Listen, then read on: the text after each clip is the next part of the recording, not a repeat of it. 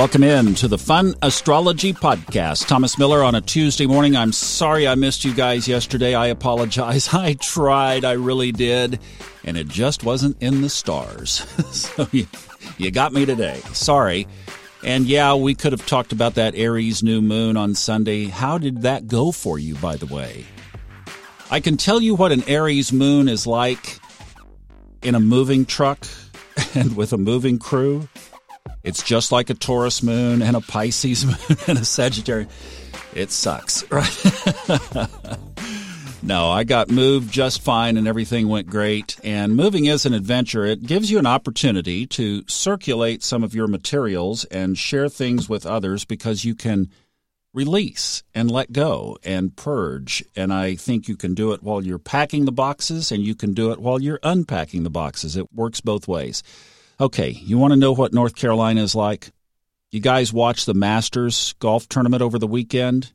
If you haven't, certainly at some point along the way, you've seen Augusta National Golf Club in the spring during the Masters.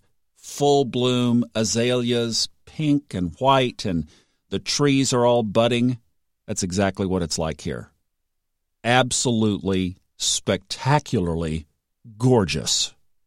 And I got to say, the other thing about this place that is just immediately recognizable is the energy. It is, uh, I, I, uh, people were saying that the Smoky Mountains are really high energy. And I can tell you just from the transition from where I was in the northern part of Florida to come up here was an energetic transformation almost. So we'll talk more about that as we unfold and unpack things through the way, but I just wanted to give you a quick personal update. Made it through just fine, no major glitches. And I'm just glad to be talking to you again today on April 13, Tuesday. So here's what we have going on. Now we've got the stack of energy in Aries, but it's going to start busting up. And this is tomorrow is going to be the the beginning of the clot buster, if you will, because Venus will move into Taurus tomorrow afternoon. Let's hold that thought for tomorrow's podcast because I want to drill down on what's going on today, which is two aspects from the sun.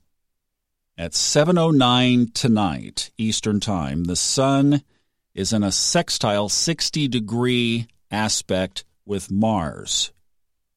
And then at 8:15 tonight, the sun will be at a 150 degree quintile aspect with Saturn. Now, if you're inclined or you've been studying or kind of following along and you're clicking with some of the ancient or Hellenistic or medieval practices of astrology, then you're thinking, whoa, wait a minute. Sextile with Mars. Now, sextile is a more favorable aspect, if we will, less tense, more amicable in working together.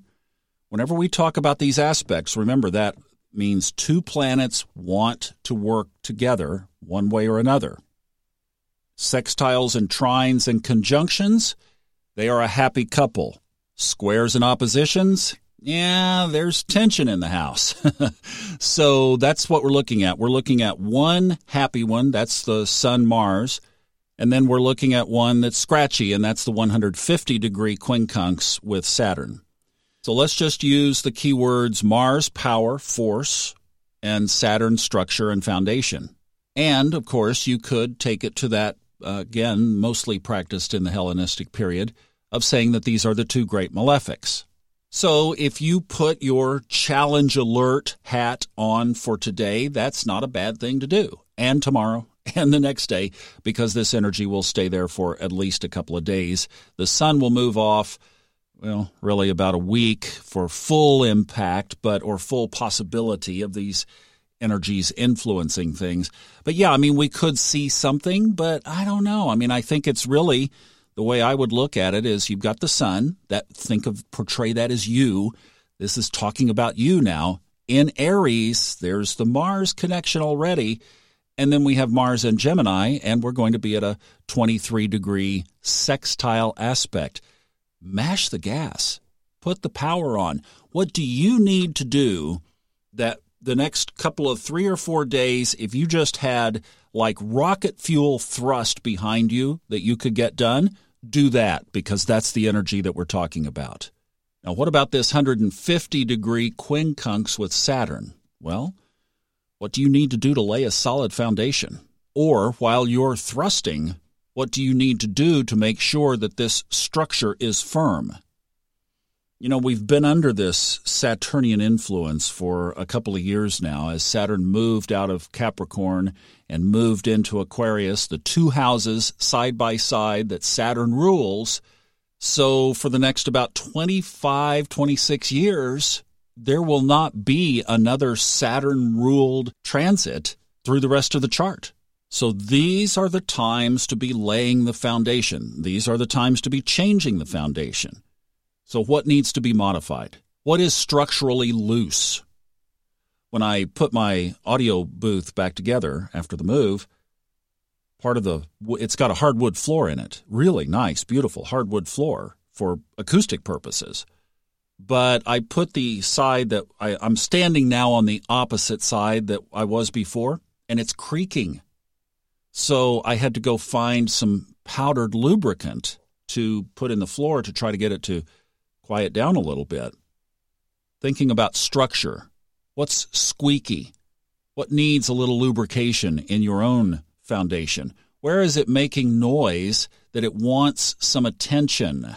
So while you're mashing the gas, while you're thinking about what could I do over the next 48 to 72 hours, that if I were to give it my full thrust Mars strength energy, that it would move something forward. You've got the Sun in Aries and you've got Mars in Gemini.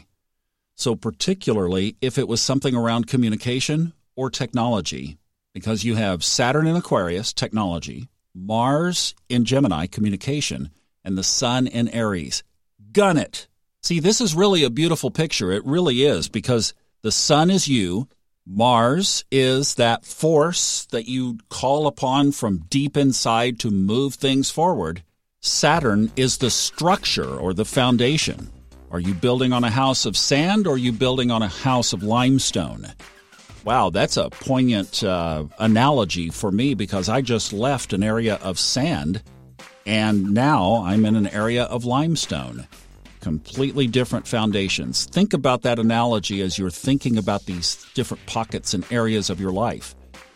Are you on sand or are you on a firm, solid foundation? All right, I hope that helps. So, really cool energy. And we've got some amazing energy coming up tomorrow and Thursday, too. This is a good week, a good week in the sky. And I hope you enjoy it. All right, I'll see you again tomorrow. Thanks so much for listening, and thanks for the day off yesterday. I appreciate it. Take care. Bye bye.